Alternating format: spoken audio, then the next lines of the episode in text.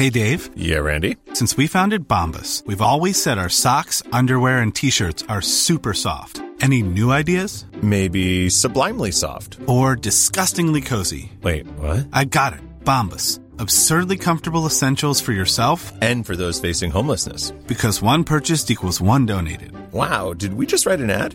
Yes. Bombas. Big comfort for everyone. Go to bombas.com slash ACAST and use code ACAST for 20% off your first purchase. This Mother's Day, celebrate the extraordinary women in your life with a heartfelt gift from Blue Nile. Whether it's for your mom, a mother figure, or yourself as a mom, find that perfect piece to express your love and appreciation. Explore Blue Nile's exquisite pearls and mesmerizing gemstones that she's sure to love. Enjoy fast shipping options like guaranteed free shipping and returns. Make this Mother's Day unforgettable with a piece from Blue Nile. Right now, get up to 50% off at BlueNile.com. That's BlueNile.com. Hallå! Simon Gärdenfors heter jag och snart börjar min podcast Arkivsamtal som klipps av min redaktör Marcus Blomgren. Mycket nöje!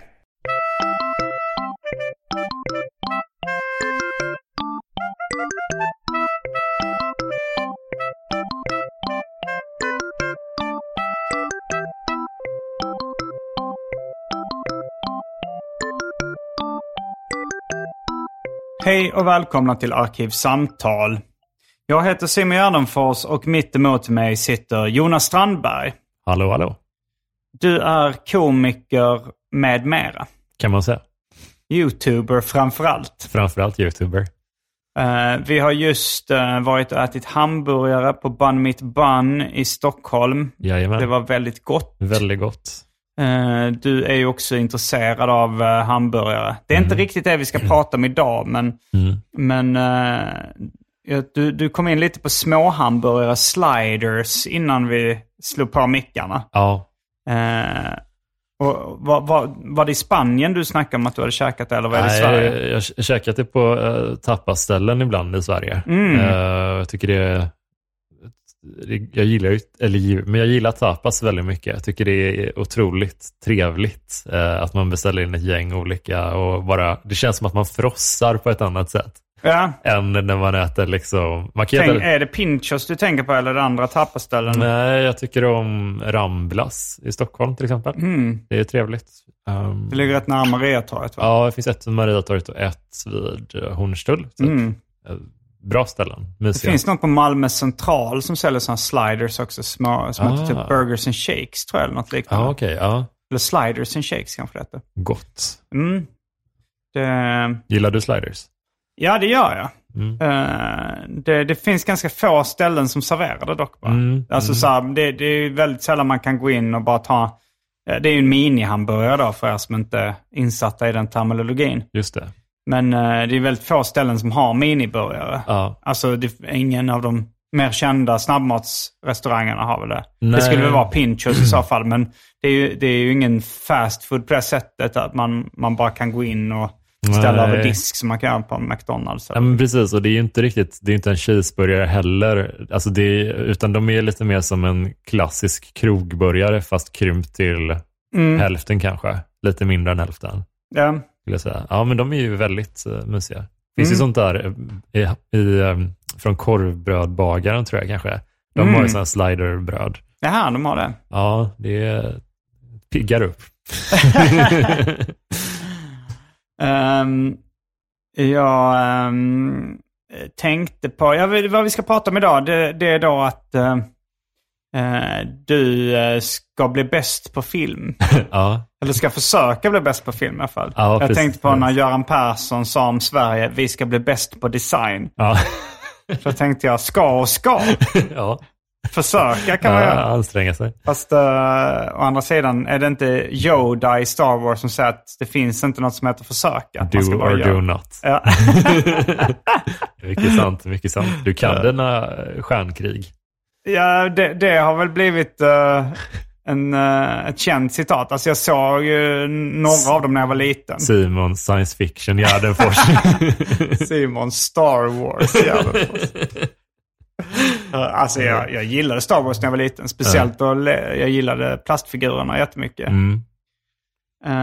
Men innan vi, vi sätter igång med huvudämnet så tänker jag att det blivit dags för det omåttligt populära inslaget Välj drycken.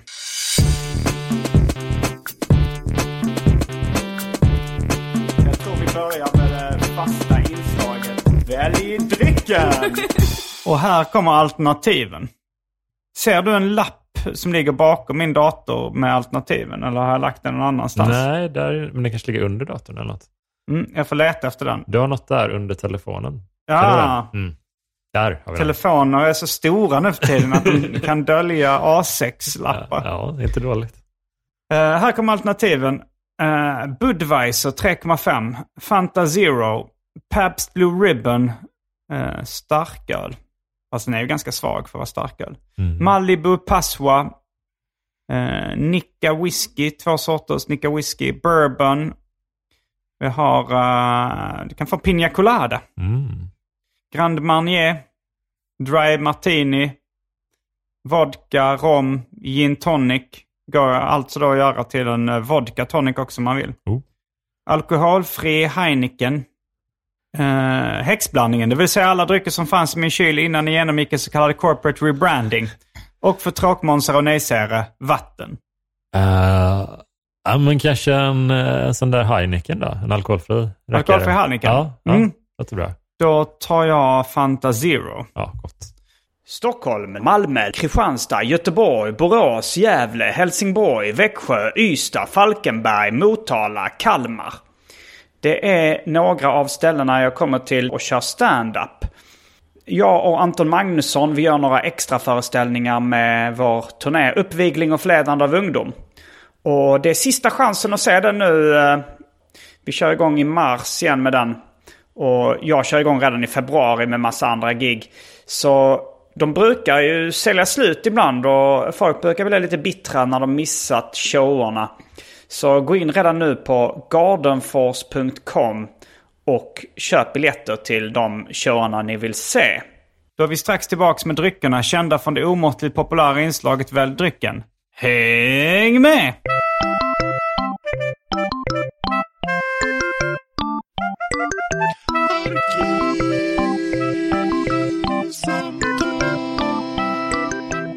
Då är vi tillbaks med alkoholfri öl och Fanta som jag ska hälla upp här. Eh, live i direktsändning nästan. Du har, du har alltid Fanta Zero hemma va?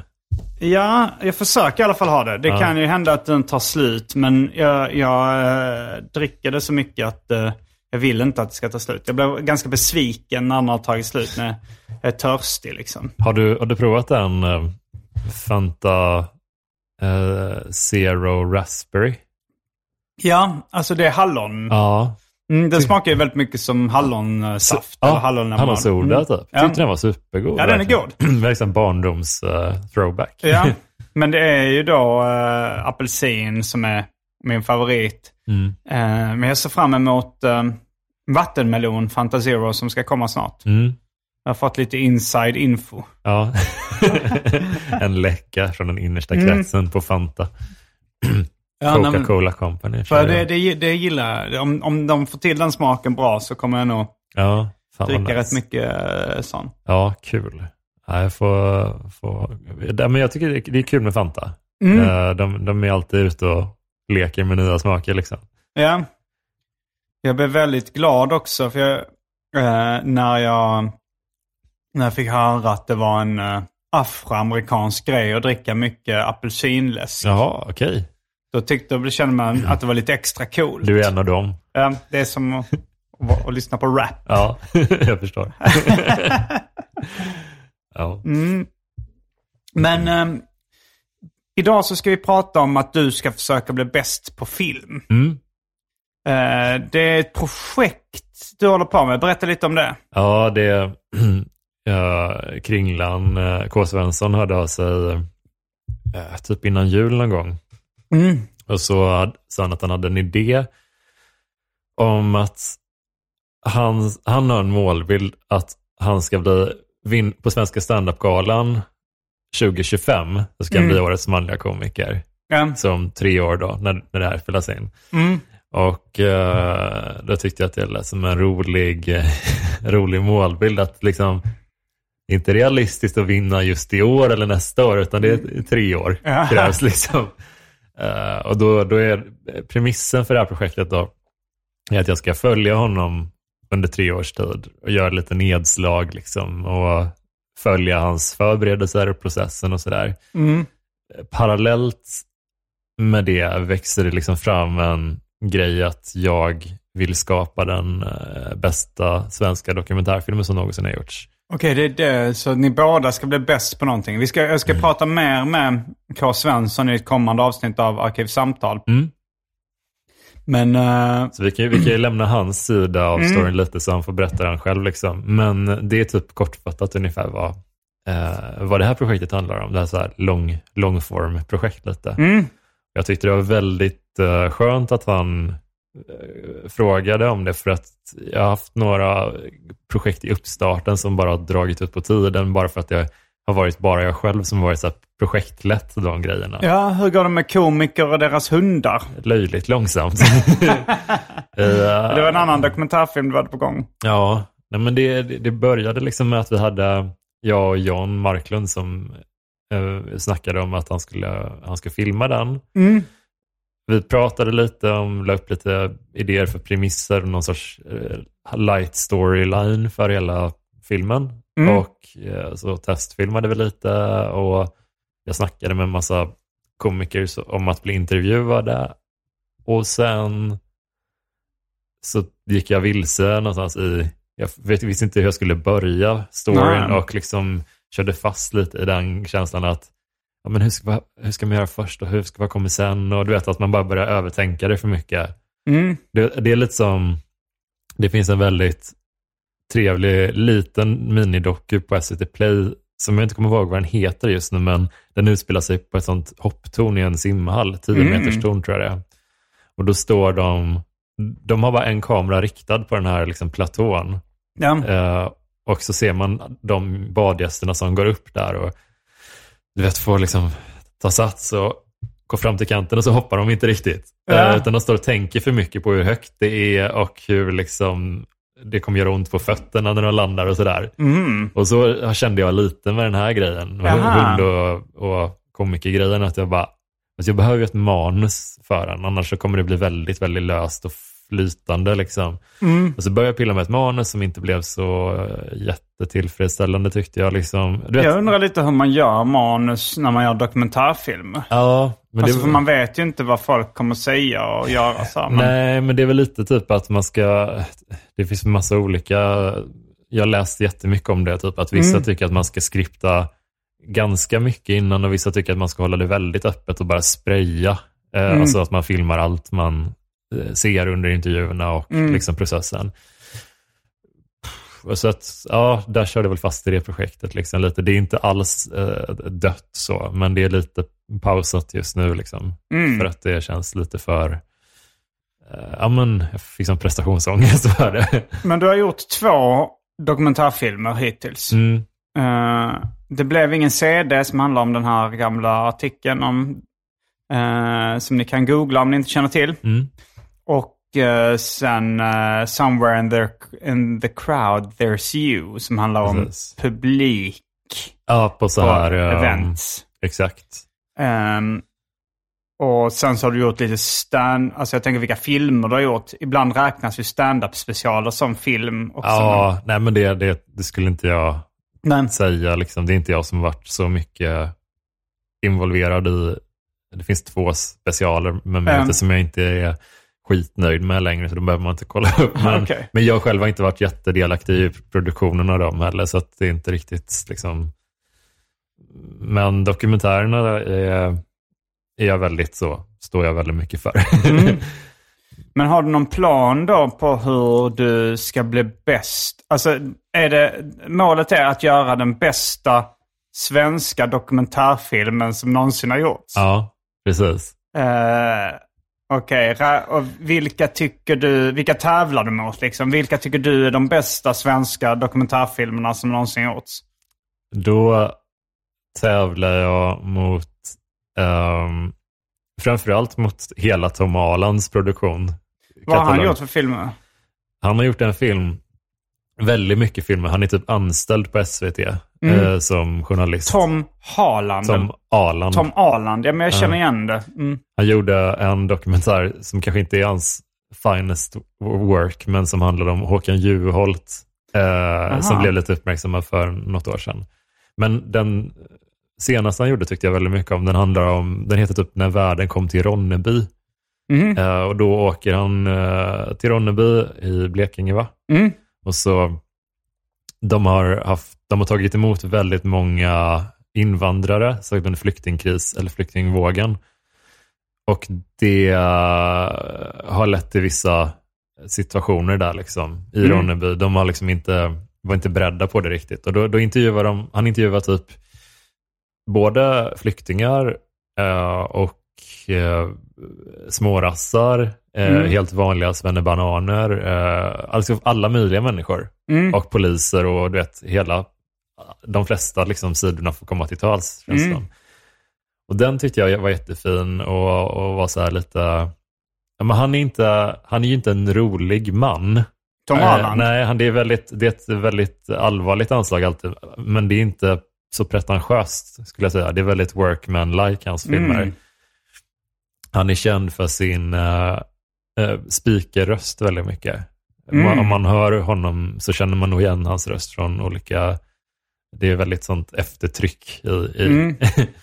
Men du tycker hela hans samlade produktion är bra? Eller? Eh, ja, det mesta. Jag har inte sett exakt allt. men för jag tänker det att om, om det är du då också som ska vara domaren att, i den här...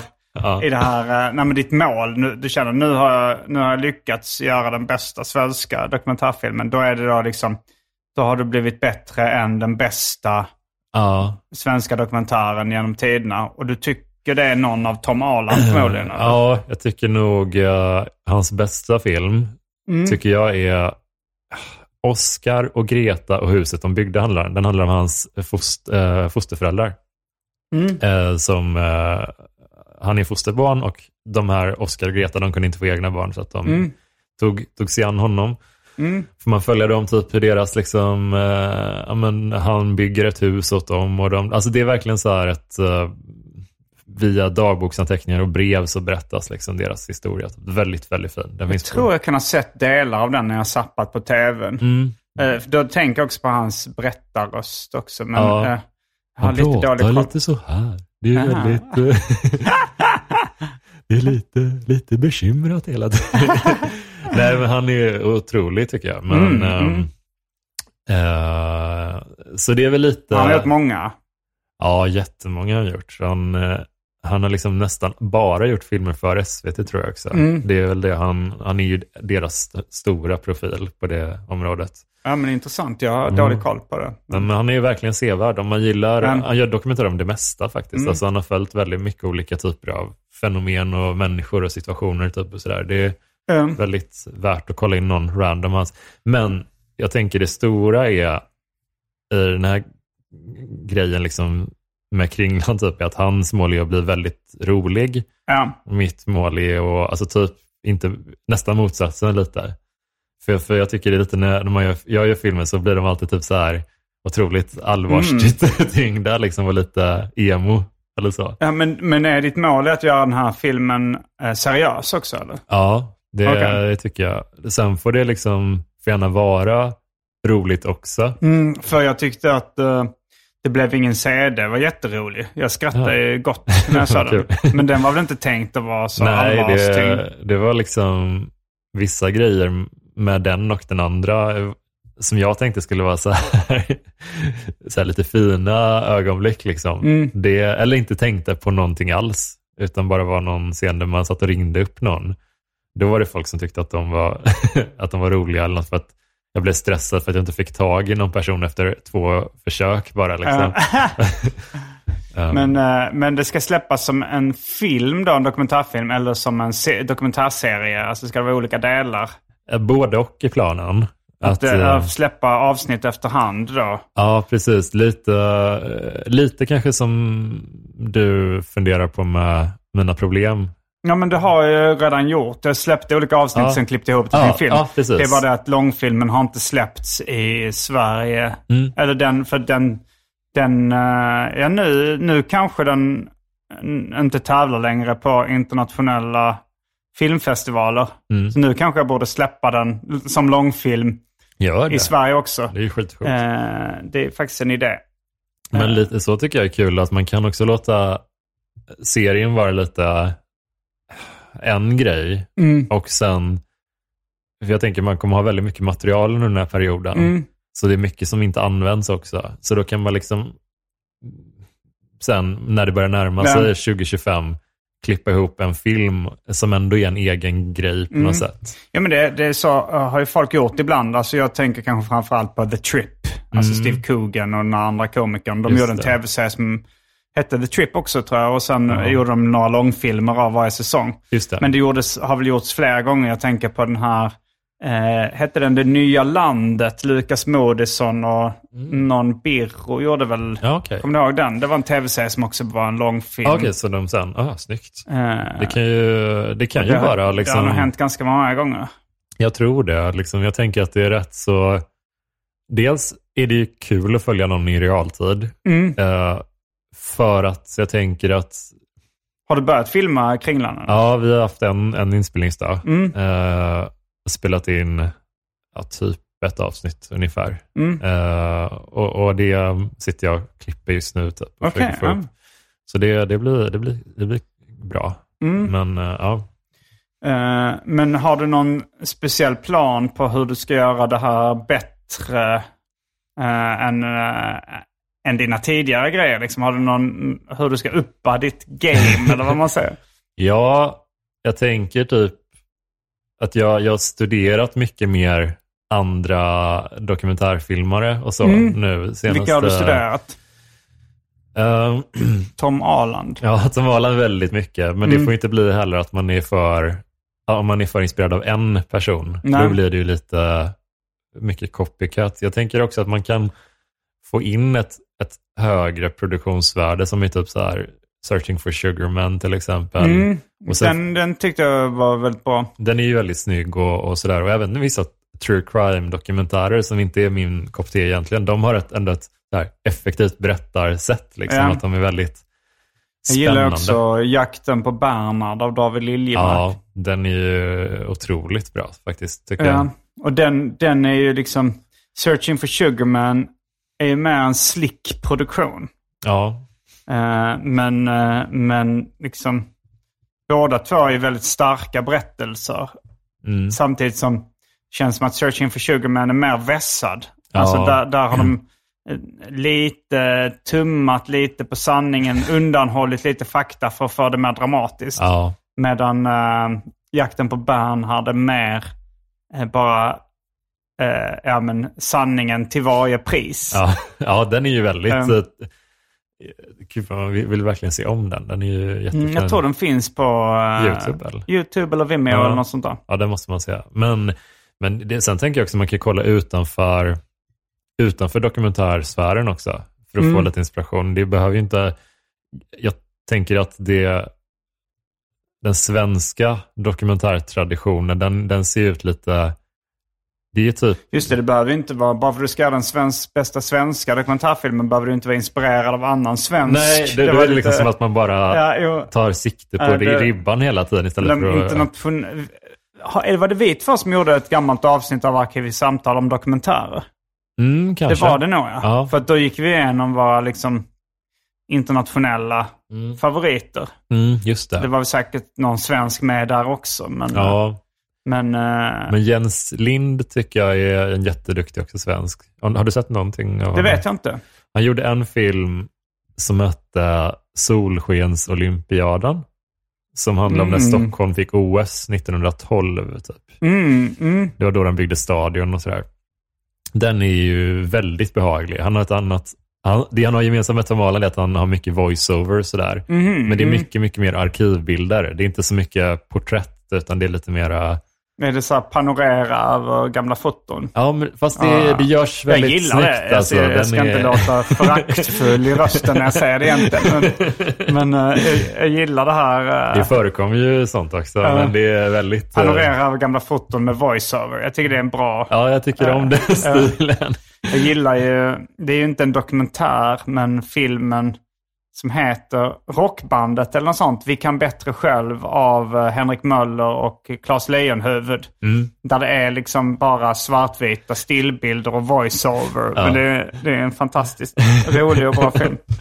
Nej, men lite... eh, Sen tänker jag liksom att det svenska dokumentärer är lite fega med, Mm. om man ska vara så, det är ju att det är det är alldeles för lite musik i dem. Eh, Mm. Det är alltid väldigt blygsamt använt, pianoklink liksom, ofta.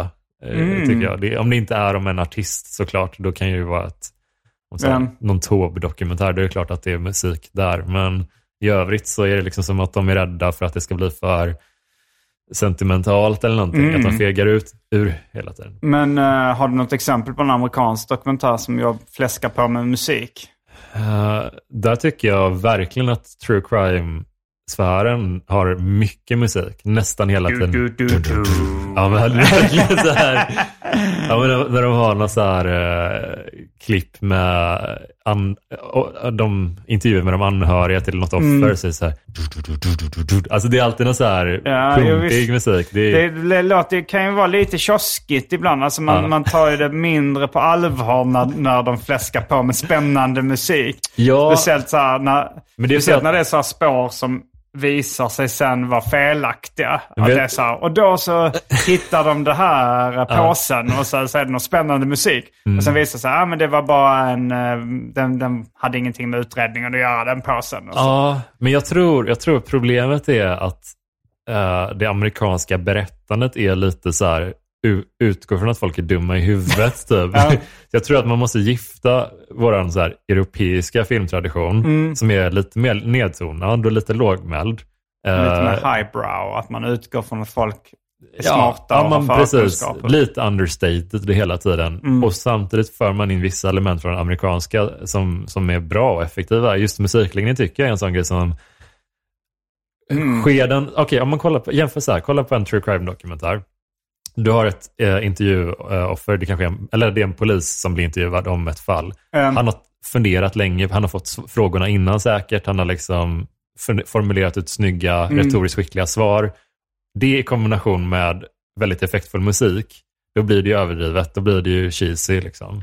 mm, Men om man, om man gör det här i Sverige, där folk inte är lika retoriskt skickliga, mm, många, liksom, utan funderar lite i stunden på vad de ska svara. mm.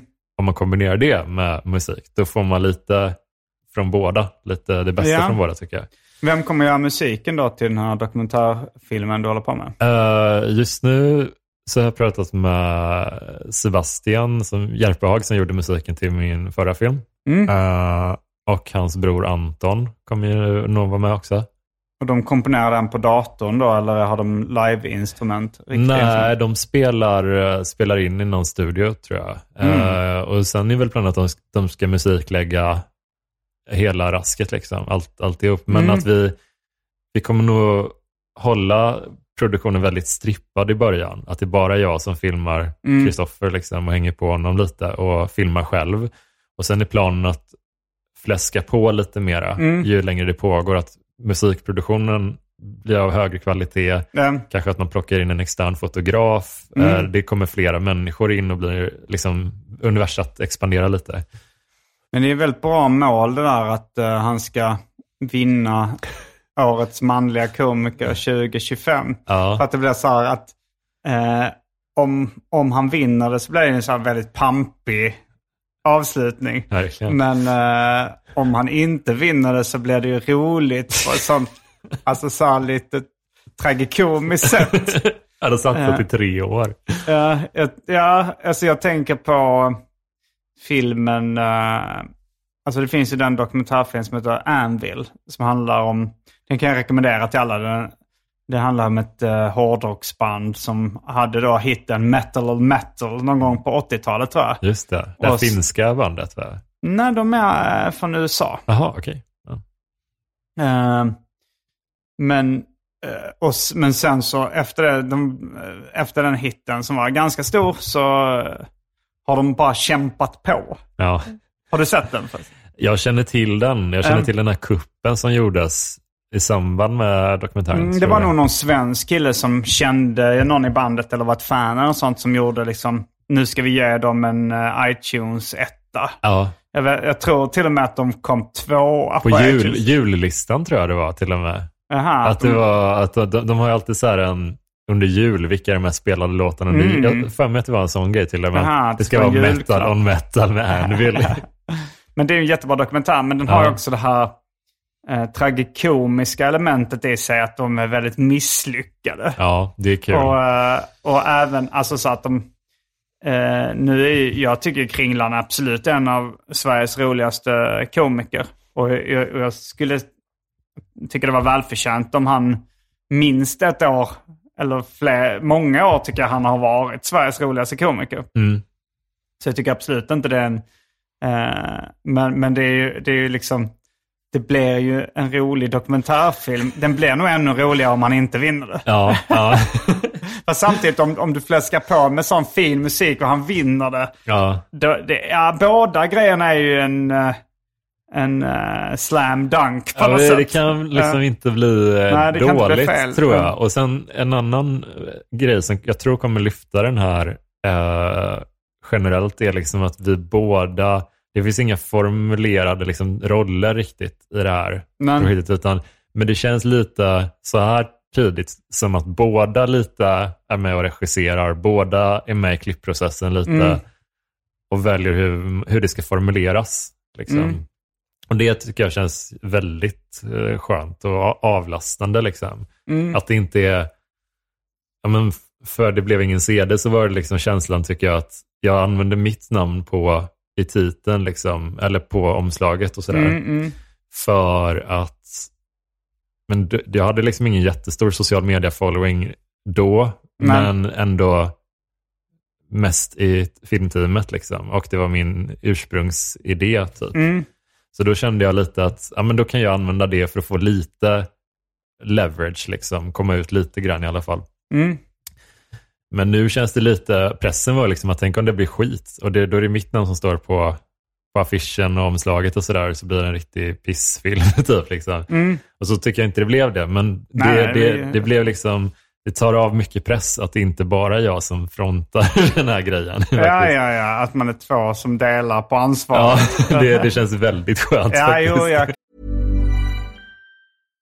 If you're looking for plump lips that last, you need to know about Juvederm lip fillers. With Juvederm Volbella XC and Juvederm Ultra XC, your lip look, whether it's subtle or bold, can last up to one full year with optimal treatment and no additional maintenance. Find a licensed specialist and see if it's right for you at juvederm.com today. That's J U V E D E R M.com. Add fullness to lips in adults over 21 with Juvederm Volbella XC or Juvederm Ultra XC. Do not use if you have severe allergies or a history of severe allergic reactions, or if you're allergic to lidocaine or the proteins used in Juvederm. Tell your doctor if you have a history of scarring or taking medicines that decrease the body's immune response or that can prolong bleeding. Common side effects include injection site redness, swelling, pain, tenderness, firmness, lumps, bumps, bruising, discoloration, or itching. As with all fillers, there's a rare risk of unintentional injection into a blood vessel, which can cause vision abnormalities, blindness, stroke, temporary scabs, or scarring. For full important safety information, visit juvederm.com. Quality sleep is essential. That's why the Sleep Number Smart Bed is designed for your ever evolving sleep needs. Need a bed that's firmer or softer on either side? Helps you sleep at a comfortable temperature? Sleep Number Smart Beds let you individualize your comfort so you sleep better together. JD Power ranks Sleep Number number 1 in customer satisfaction with mattresses purchased in-store. And now save 40% on the Sleep Number limited edition Smart Bed for a limited time. For JD Power 2023 award information, visit jdpower.com/awards. Only at Sleep Number stores or sleepnumber.com. Millions of people have lost weight with personalized plans from Noom, like Evan, who can't stand salads and still lost 50 pounds. Salads, generally, for most people, are the easy button, right? For me, that wasn't an option. I never really was a salad guy. That's just not who I am. But Noom worked for me. Get your personalized plan today at Noom.com. Real Noom user compensated to provide their story. In four weeks, the typical Noom user can expect to lose one to two pounds per week. Individual results may vary. Jag kan känna igen den känslan ibland. Ja, men kan det kännas som när du har gjort någon låt med, med Frej eller Anton eller sådär, Ja. att du bara, ja men jag gillar låten, men vi är ändå två som har gjort den om det. Ja. men ja, mm. Mm, men vad, vad filmade ni nu eh, den första, första dagen? Då? Eller första inspelningsdagen? Mm. Var det bara inne i... Nu bara gissar jag att det var inne i, i K. Svenssons eh, kontor. ja det är precis, så var det. Att, Eh, det, att han pratar om projektet lite där. Ja, precis. Eh, Det handlar väl mycket om att presentera eh, avsikten med det och Mm. hur, eh, liksom, metodiken lite grann, hur man ska gå tillväga. Um, jag är ganska perifer i första avsnittet. Alltså jag är, jag är mest bakom som intervjuare. Typ, Och så. Men tanken är att du ska synas också framför kameran. Ja, precis. För det gjorde du gör, i båda dina tidigare dokumentärfilmer ganska mycket. Ja, särskilt den första. Lite Mm. mindre än andra tror jag. Ja, ja, i den första var ju du eh, ciceron eller vad man säger. Ja, men då var det mer följa mysteriet. Ja, Liksom. mm. Nu, den andra var inte samma behov av att göra det, så då, fick, då kunde de publik, eh, stammispubliken från studioprogrammen sitta med som Mm. huvudpersoner mer. Men, eh, nej, men nu är det väl lite, nej, jag vet inte, tanken är väl att det kanske ska bli att, att jag inbillar mig att för att eh, bli en erkänd filmskapare så måste folk se, se en också. Mm, Så mm. veta vem man är. Så då vill jag också synas i produktionen. Mm. Och kanske plockar in en extern fotograf av den anledningen. Ja. Och för att jag inte är, jag är ju en extremt begränsad fotograf. Eh, så så att eh, det, det kommer ju bli skönt också.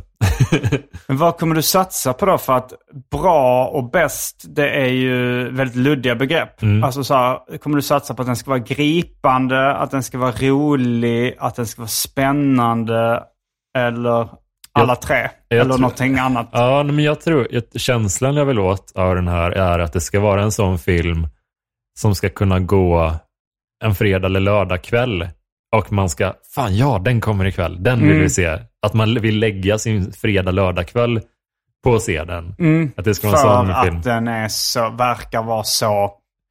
Ja, men jag tror framförallt eh, rolig är väl det som man använder för att locka folk. Ja, men det kan man ju... Alltså det, det är ju olika. Om du... Om du, eh, om du vissa dokumentärer är ju... Ja, men, vad, vad har vi för hitdokumentärer som... Den här, eh, Fahrenheit... Mm. Eh, nine, heter den 9-11? Ja, just det. Den handlar om 9-11 i alla fall. Eh, men alltså Michael Moores dokumentär, de är ju hits liksom. Och folk gick på bio och sa dem. Men det var inte för att de var roliga framförallt. Mm. Nej, utan det var ju för att de, de var, var, inte heller deppiga rakt Nej, igenom. Det, det var, var rätt, det var kul att se konf- intressant eller Ja, men liksom det var är spännande. kittlande att se någon Mm. konfrontera människor också. Ja, just också att det, det i vissa dokumentärer innehåller vissa avslöjanden och sådär. Ja, men jag tror, tror framförallt tror jag eh, att... För rolig är ju absolut, alltså så här, många av mina favoritdokumentärer är ju roliga. Alltså Ja. man säger American Movie eller Mm, eh, King of Kong, också väldigt rolig. ja. Och, eh, Men jag tror det, att den ska bli, det ska vara liksom kärnan av den, att det, att det är en kul dokumentär. Ja, Men sen mm. så vill jag nog också att det ska finnas någon, en nerv till det som lit, jag litar på och letar efter just nu. Men, men det kommer, kommer hitta det. Men, men någonting som gör att, eh, ja, jag, vet, jag vet inte, jag tyckte lite att den förra dokumentären jag gjorde, Somewhere in a Crowd Vs You, att den var, Mm. avsikten med den var att den skulle vara mycket mer allvarlig i tonen och lite, lite sorgsen kanske. Lite Mm. så. melankolisk. Ja, och nu känner jag lite att jag vill tillbaka mer till humorn i, i det. Ja. Och det känns bra att, det som är bra med att eh, Kringlan är med som en spelare är ju att det kommer ju inte kännas som lyteskomik liksom. Eh, Även om det aldrig är ens avsikt, eller i alla fall Nej, inte nej, min nej. avsikt, så, så, så finns det en sån risk att folk tänker, men det, du försöker bara göra ursäkta röran. Med, Ja. Eller Filip och Fredriks, vad heter de, program där de intervjuar hundra höjdare och sådär. Ja, ja, ja. Eh, Så det, det Ja, blir... ibland kan, alltså jag tänker att filmen American Movie, som jag också kan re- rekommendera, den tror jag anklagades lite för lyteskomik. Eh, jag tänker att eh, Todd Solonds spelfilm Storytelling, Mm. eh, den delen som handlar om en dokumentärfilm där, den, eh, den riktar sig nog rätt mycket till eh, eh, just American Movie Ja. och liknande filmer. Att det är så här, okej, vem... Eh, alltså så här, det finns ett tydligt offer i den här eh, dokumentären. Som Ja. på något sätt, alltså där inte, nej men jag, jag, jag förstår att, att eh, K. Svensson står på så pass egna ben att Mm. det går inte riktigt att göra ett, ett, ett, ett, så här, ett nidporträtt av honom. Nej, och sen är väl någon sorts planen.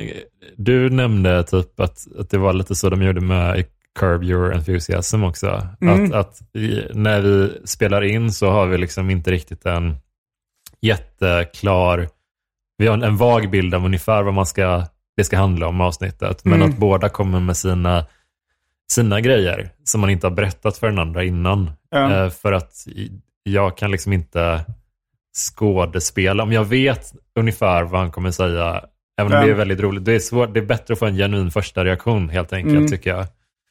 Men, eh, men, men Curb är ju, alltså det börjar väl som, alltså första piloten då som var en special var ju en uh, mockumentär skulle jag nog säga. Mm. Att där kunde man ändå få intrycket av att det skulle vara en dokumentär som inte var skriptad. Ja. Eh, men man, ett, ett tränat öga kunde ju absolut säga att det var skriptat. Mm. Eh, och sen släppte de väl mer och mer på det mockumentära. Att nu är det mer som en vanlig sitcom Ja. med lite mer improviserad dialog. Mm. Alltså var på skalan dokumentär, mockumentär, eh, sitcom med vissa mockumentärinslag. Alltså kommer ni eh, lägga? Ehm, jag tror att eh, när han skrev till mig om idén från början så tänkte jag att det skulle vara mer en mockumentär. Mm. Men sen när vi hade snackat lite om det och filmat första dagen, då kände jag nästan direkt att nu blir det kunde identifiera mig så fruktansvärt mycket med ambitionen att göra den bästa dokumentären. Mm. Eh, Så att jag bara, det blir ju inte spelat då. Om det Nej. kommer på rikt, från en, en riktig plats Ja, just det. emotionellt så. Eh, och jag, jag, finns det så här guldbagge för dokumentärer? Det hade varit Ja, en... men det tror jag det finns. Ja, men då är det Mm. det som är målet. då är det mycket lättare. Ja, just det. Eh, Eh, Men framförallt att det ska... Ja, men då är det roligt att man får hänga med på den galan. Eller det Att borde vara ett appendix till filmen då. För, Ja. att, för att när den är klar Ja. eh, så... Ja, just det. Vi måste ju först släppa den för Ja. att den ska ha en chans att komma med på Guldbaggegalan. Så det kan inte vara med i Nej, den det. filmen riktigt. Nej, nej. Men eh, det kan ju vara ditt mål utanför filmen då. Ja, liksom. men precis. Och det, det är väl Um, lite att det ska det här, liksom, ja men efter efter, eller liksom in, när filmen är slut så står det ju så här, eh, så här det står kanske så här, K. Svensson gick vidare till att göra det och det och det. Mm. Det återstår att se huruvida Jonas film kommer vinna en Guldbagge.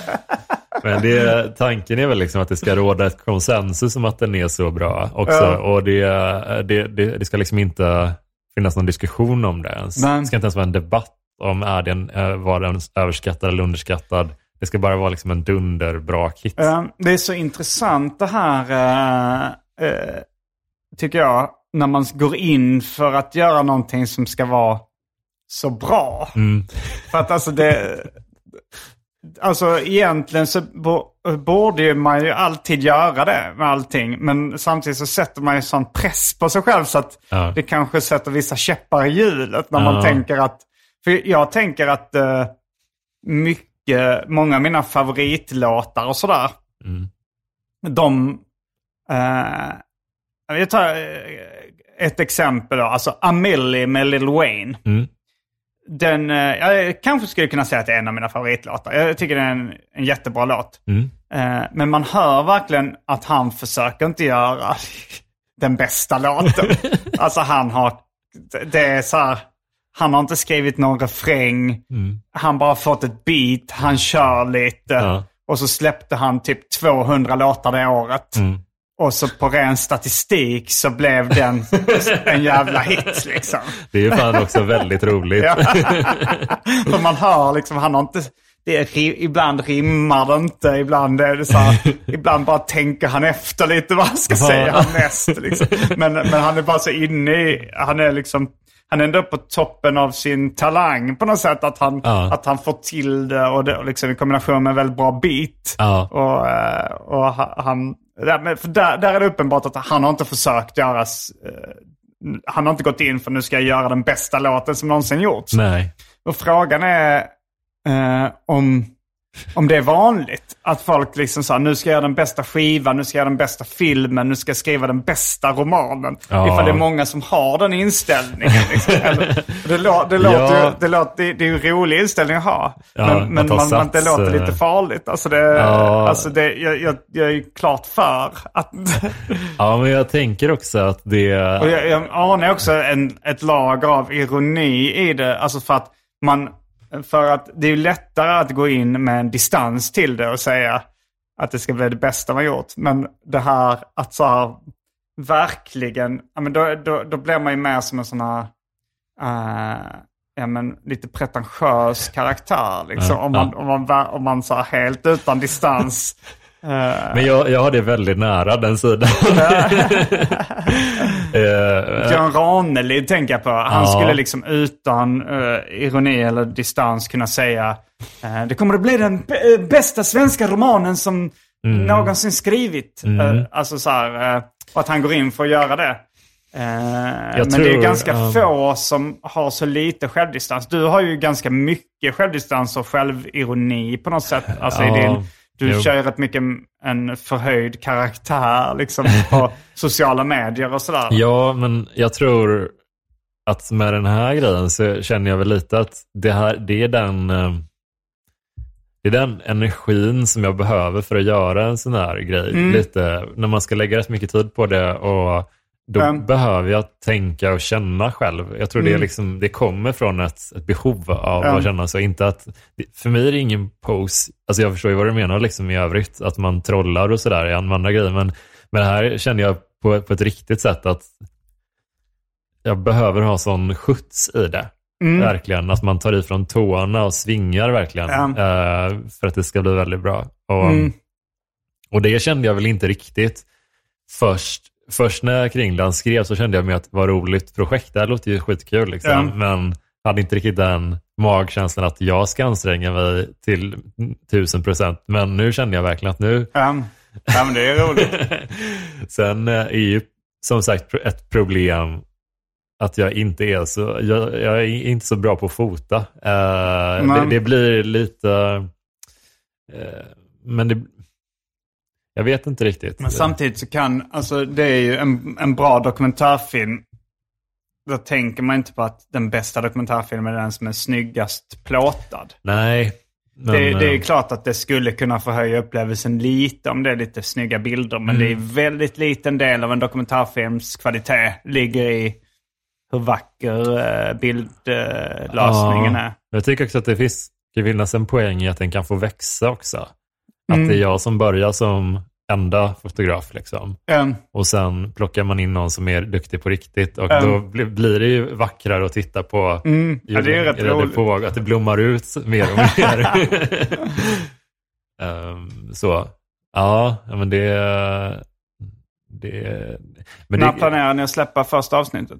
jag vet inte riktigt. Vi, alltså det är ju, jag har gjort en grovklippning på det och skickat Mm. till, eh, till honom. Och så får han liksom lite känna hur, hur ska, vi, ska vi trimma någonstans? Ska vi eh, lägga på lite musik här och där typ och så.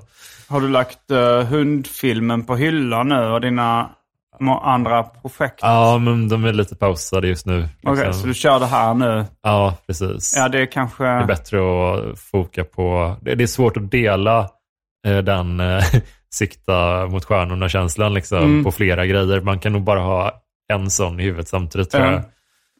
Annars så blir man ju helt slutbränd i skallen. Jag tänkte på Henrik Schyffert när han, eh, när han skulle skriva sin senaste stand-up Tim, eller sin senaste stand-up show. Mm. Att han då, eh, att han, han har gjort The 90s, ett försvarstal som är väldigt hyllad. Mm. Och sen så nu- skulle han då göra en ny föreställning. Och då så eh, tänkte han i början, hur fan ska jag kunna göra en bättre show än det? Mm. Och då så blev han väldigt låst. Mm. Men så sa han att eh, när han tänkte att nej men det, det behöver inte bli bättre. Mm. Det, det, det gör inget om den blir sämre. Att då lossnade och då blev det bra på något sätt. Mm. Eh, Ja, men så, eh, så kan man ju göra. Jag tror lite en, en befrielse i eh, för mitt ego liksom, så här, var väl lite att den förra filmen, Somewhere in the Crowd, att den inte fick samma genomslag som den första, CD, det blev ingen CD.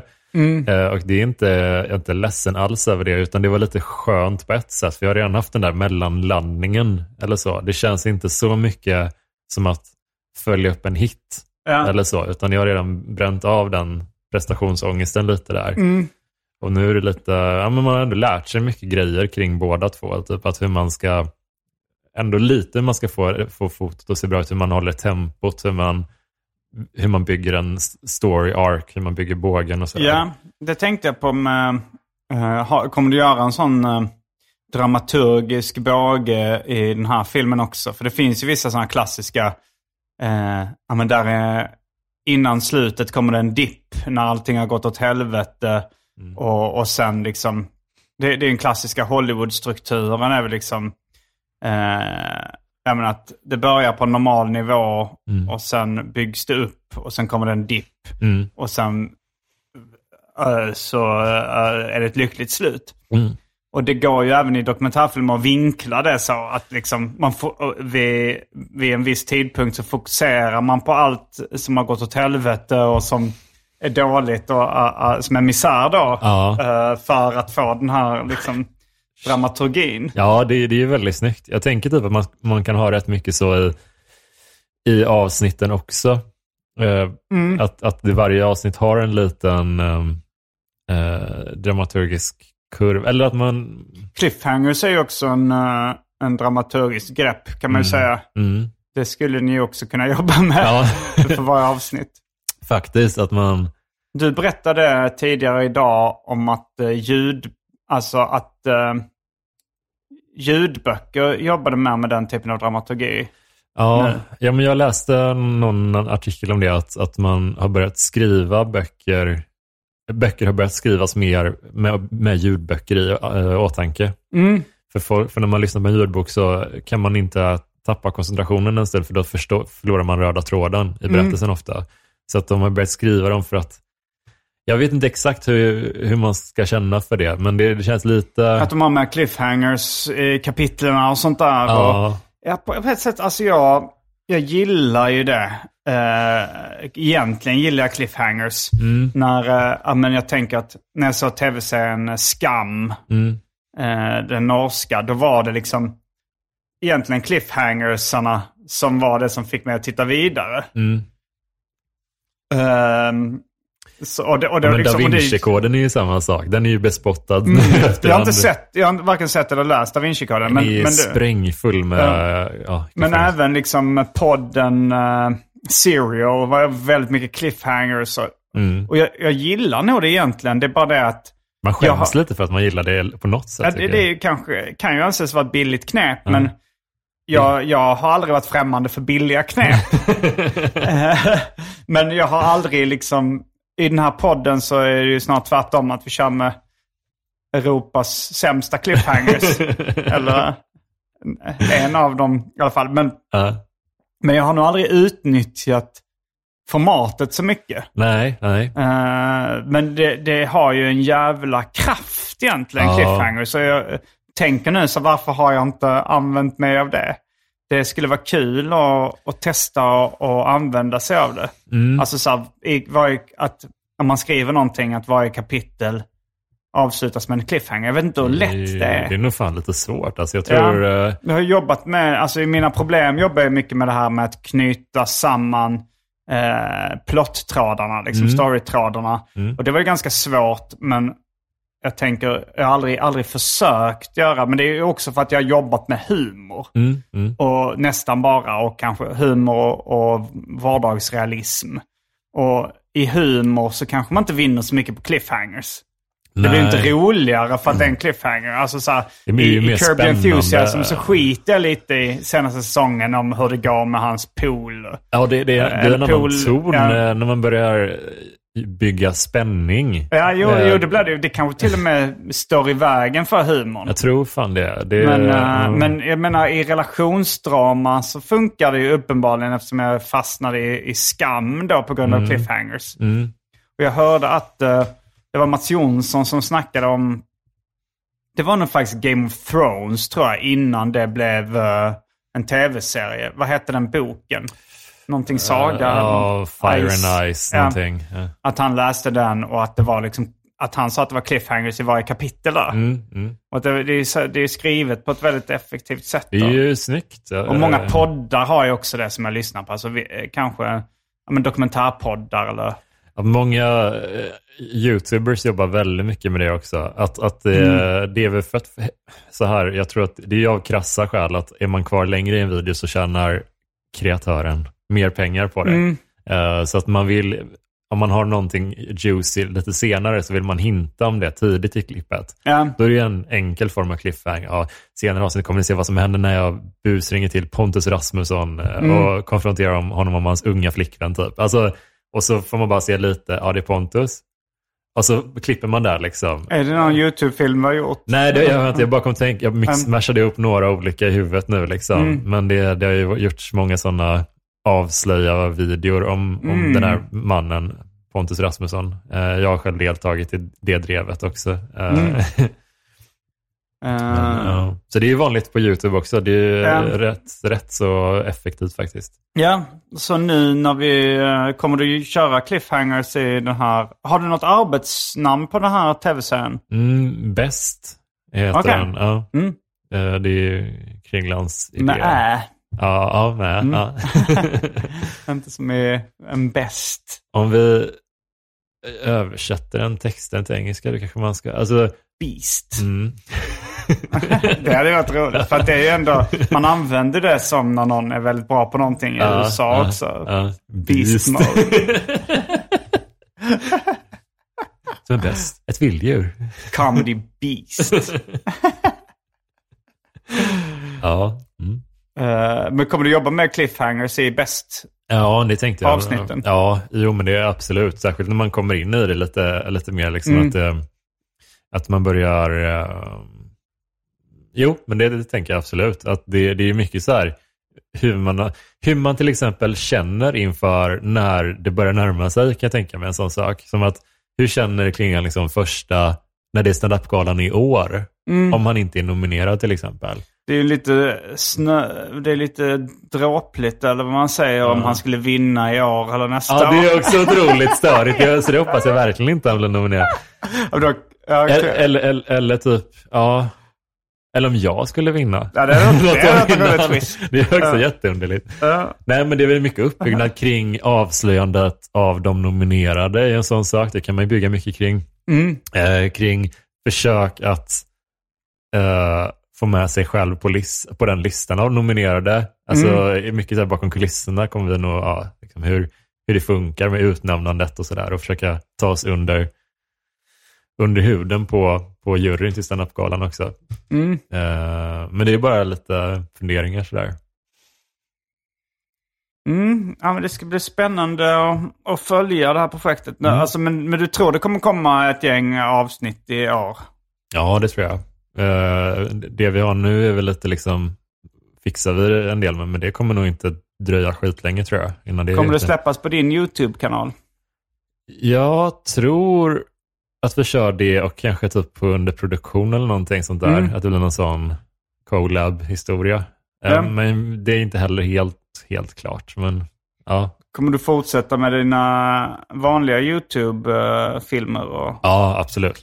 Det här är ju lite mer typ att man, man förbereder det inför inspelning och så, och så kör vi en dag, sen klipper jag och sen så parallellt så kan jag köra mina egna grejer. Liksom. Mm. Så det, ja, det ska nog gå bra. Hoppas jag. Mm. Ja, men uh, roligt. Jag, jag ska själv uh, göra... tänkte jag ska göra en, en långfilm. Ja, för du håller på med den nu och skriver manus. Och, eller du har manus ja, klart? jag har skrivit klart manuset och snart så ska jag sätta igång och uh, försöka producera. I film betyder det mycket att man försöker samla ihop pengar till det. Mm, mm. Jag ska nog försöka dra igång någon Kickstarter-kampanj Mm. snart. Um, Du kan ju typ, om man ansöker till hos SFI och sådär också. Svenska Ja. film. eh, Du kan ju trycka på att den handlar någonting om judisk identitet eller någonting. Ja, Jag jag, gillar vet inte. Jag minoritets... tror, jag tror nog att det, att det kommer vara svårt att, eh, att få liksom, eh, stöd från något annat håll än eh, liksom, tittarna Ja. och fansen och, Ja. och folk som bara vill se en rolig film. Alltså, så här, det, jag vet inte ens om det är värt att... Så här, att, Försöka liksom. Ja, men jag, det, det, det, det är alltså, jag, har tänkt att jag ska kolla upp vad det finns för stöd. Så här, men jag bara känner på mig att det här... pallar inte. Nej, men de, de kommer inte vilja att... De, de kommer lägga sig i vad den handlar om, vilka som, är, vem, vilka som är med i den. Och det, det, det, det är så... Den här chansen, Mm. de säger så här. Vi har läst ditt manus Simon. Här har du 20 miljoner. Mm. Eh, vi har, du, vi, du får helt fria händer. Mm. Den, eh, det är så himla liten chans. Ja. ja. Eh, eller, eller ens att de säger här har du 100 000. Känns som, alltså, utan att de Ja. ska, ska kräva någonting. Men jag fattar ju verkligen. Man blir så... Man, man är ju fan inte så samarbetsvillig med externa parter när, Ja. när det kommer... Jag hade ju varit ifall, ifall det hade varit... Uh, ifall det hade funnits, om jag hade trott att det funnits en chans. Liksom. Mm. Men eh, det, det känns inte som att det finns där riktigt. Nej, det är smartare att kickstarta. Alltså, Ja. Du är ju verkligen inte samma press heller då, liksom på att det ska vara, se ut på ett visst sätt som inte du vill heller. Liksom. Nej, nej, jag tror det är friare. Men är det komedihållet eller vad drar du åt? Liksom? Ja, men det är nog en uh, dramakomedi skulle jag säga. Mm. Eh, det, jag är, hade ju skitgärna velat se det. Det är svårt att se utifrån eh, sina egna verk på något Mm. sätt. Mm. Men, jag, men jag försöker tänka så här. Om det här hade varit en japansk film som med svensk textning. Mm. Som handlar om det här och det här och innehåller de här segmenten och replikerna. Då hade jag ju själv älskat den. Ja. Och så... eh, För den är ju skräddarsydd för mig själv, kan man ju säga. Ja, ja, men fan vad bra. Det är ju, det är smart tänkt liksom. Um, men eh, sen, eh, sen är det alltid svårt att veta hur det blir. Jag, Mm. jag har ju, alltså under, under jobbet med mina problem så har jag ju lärt mig Mm. ganska mycket också om hur Mm. man gör film då. Det är ju inte, det är en tv-serie men, Mm. men eh, mycket så här, okej tänk på det här, det här kan eventuellt bli ett problem. Ja. Det här, eh, det här är en risk. Mm. Det här och så vidare. Sådana grejer. Det har ju säkert du också lärt dig väldigt mycket när du har jobbat med. ja, men alltså känner du att det är stor skillnad då att skriva eh, för ett längre format som en långfilm än för kortare avsnitt? Mm. Det var, det var ett helt annat sätt att skriva. För att på de här korta formatet då siktade jag in mig på att knyta ihop säcken Mm. i slutet av varje avsnitt. Att Mm. knyta ihop ett gäng trådar. Sen hade jag ju liksom en lite längre bå- båge i bakhuvudet. Men nu eh, när, man när jag inte liksom jobbar mot den här eh, trådarna som knyts ihop var eh, 15-20 minut. Mm. Då, då, är det, då var det ett helt annat sätt att skriva på. Jag, jag skrev, började om två, tre gånger. Alltså, Ja. så, alltså jag hade skrivit typ 30 sidor och sen bara tänkte nej nu börjar jag om från början. Det här, eh, Oj. det här funkar inte. Gud vad jobbigt. Men eh, Anders Sparring eh, som skrev årets julkalender, han, Ja. han berättade om det, liksom att det, det är tydligen otroligt frustrerande. Eh, för det, det är så 12 minuters avsnitt ungefär. Mm, Julkalender. Ja, Mm. att varje 12 minuter ska ha liksom en båge. Mm. Liksom, och föra storyn framåt. Det är, liksom, Ja, det. det är så himla... Så det måste vara skönt. Mm. Och liksom, det är inte riktigt sam, lika extremt för dina avsnitt. Då, Nej. men- Men det men blev ändå. en hit va, årets julkalender. Fan. Ja, jag tror den blev väldigt Mm. uppskattad. Liksom. Ja, intressant. Men eh, vi, t- vi bör komma till slutet av eh, det här eh, ordinarie avsnittet av Arkivsamtal. Mm. Men vi lämnar lyssnaren med lite cliffhangers. Mm. Eh, att, eh, vad vi ska prata om i det Patreon-exklusiva avsnittet. Just det. Ja. Och det blir eh, lite mer av samma grej. Det ser jag fan fram emot. Får man pissa innan? Absolut. Ja. Varje vecka så släpper jag ett bonusavsnitt av den här podden exklusivt för er som donerar en valfri summa per avsnitt på patreon.com arkivsamtal. Patreon.com arkivsamtal alltså. Det finns redan över 40 exklusiva avsnitt som du får tillgång till. Så det är mycket kul för valfri slant. Vill du bara vara schysst och säga tack för åratal av underhållning så kan du även swisha en slant på 0760 72 47 28. All denna info finns även i avsnittsbeskrivningen. Och glöm inte att följa mig på Instagram och andra sociala medier. Där bjuds det på gratis skämt och mycket annat. Eh, tack för att du var med i detta ordinarie avsnitt av Arkivsamtal. Jag heter Simon Gärdenfors. Jag heter Jonas Strandberg. Fullbordat samtal.